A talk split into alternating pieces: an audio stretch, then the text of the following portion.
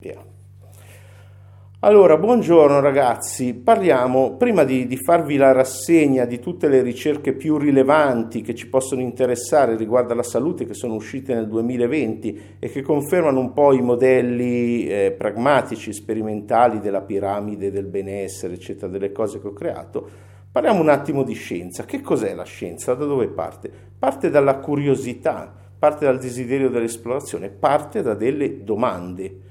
uno si pone un quesito molto preciso e molto specifico e fa un, una, un esperimento e poi una serie di esperimenti, vedremo anche qua molto precisi molto specifici per ottenere dei risultati. Ecco, guardate, leggere le ricerche scientifiche è qualcosa di deludente, ragazzi, perché sono piene di incertezza, c'è la statistica, eh, si torna eh, a un risultato che pone da una domanda ne pone due, per cui si riparte dall'inizio con nuove domande, nuovi esperimenti, nuovi risultati. Quindi state attenti a dove trovate la certezza, perché quando c'è certezza c'è o dogma, che il più delle volte sono uh, assurdità, o, o c'è il marketing e che si mischia purtroppo oggi con due cose il marketing della certezza, con la pseudoscienza e con il complottismo e questo fa nascere delle assurdità pazzesche. Chiaro ragazzi che è più facile leggersi il, il Theta Surfing Trans Healing, dei libri di intrattenimento, sono facili, sono emotivi, tu ti senti speciale perché queste informazioni che solo tu hai nel complottismo, mi dicono i miei amici psicologi, però però eh, a tutti gli effetti, ripeto, la scienza purtroppo è poco sexy per sua natura e vi do la prova ragazzi. Eh, ero su Clubhouse incidendo questa eh, cosa in una room e ho avuto un, un, un numero ben di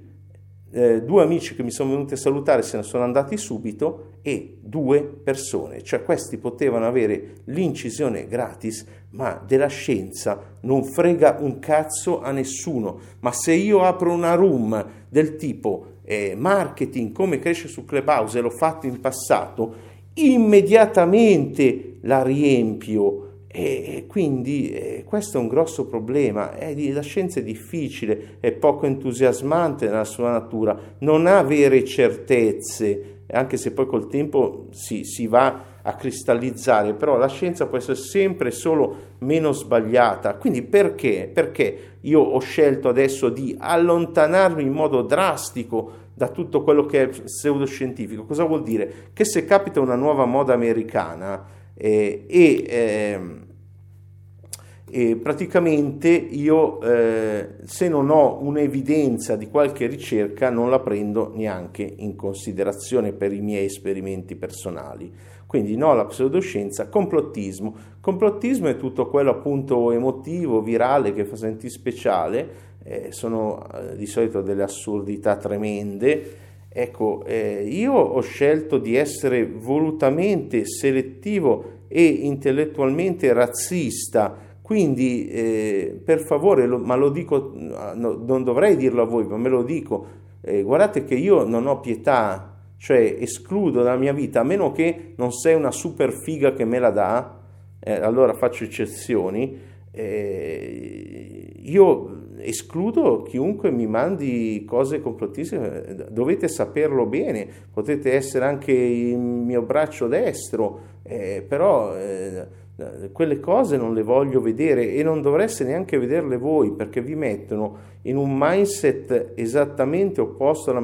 meditazione, in un mindset di vittimismo, quindi per favore fate il possibile a eradicarle. Al di là dell'aspetto razzismo, l'altro lato è la divulgazione, educare, però come vedete non c'è molto interesse per l'argomento e quindi dovremo trovare un modo anche col marketing di renderlo, di renderlo sexy, eh, perché divulgare, educare è quello che eh, soprattutto nella formazione scientificamente basata, evidence based, lo so che sto predicando al coro dei chirichetti, ma a volte va fatto, perché come diceva qualcuno è più, è più facile mettervelo nel culo che mettervelo nella testa, vale per voi, vale per noi, vale per me. Ecco, comunque, perché la scienza? Perché è la ricerca della verità, è la ricerca dell'evoluzione delle proprie pratiche, è, è importante, altrimenti dall'altro lato che cosa avete?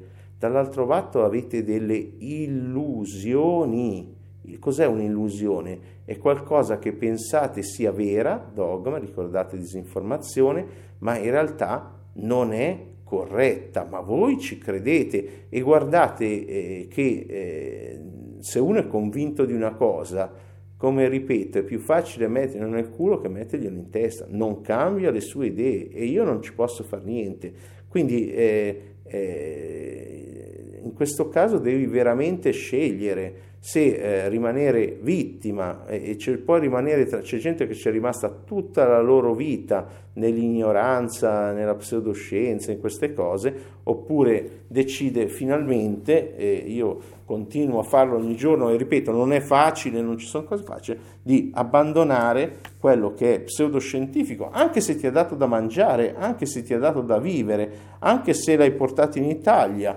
come la medicina di, di, Donna Eden e tante altre cose, a un certo punto del percorso vanno abbandonate perché se no non, non, evolviamo e al loro posto, quando lasciamo libero quello spazio di certe eh, eh, assurdità, al loro posto entrano delle cose molto molto interessanti.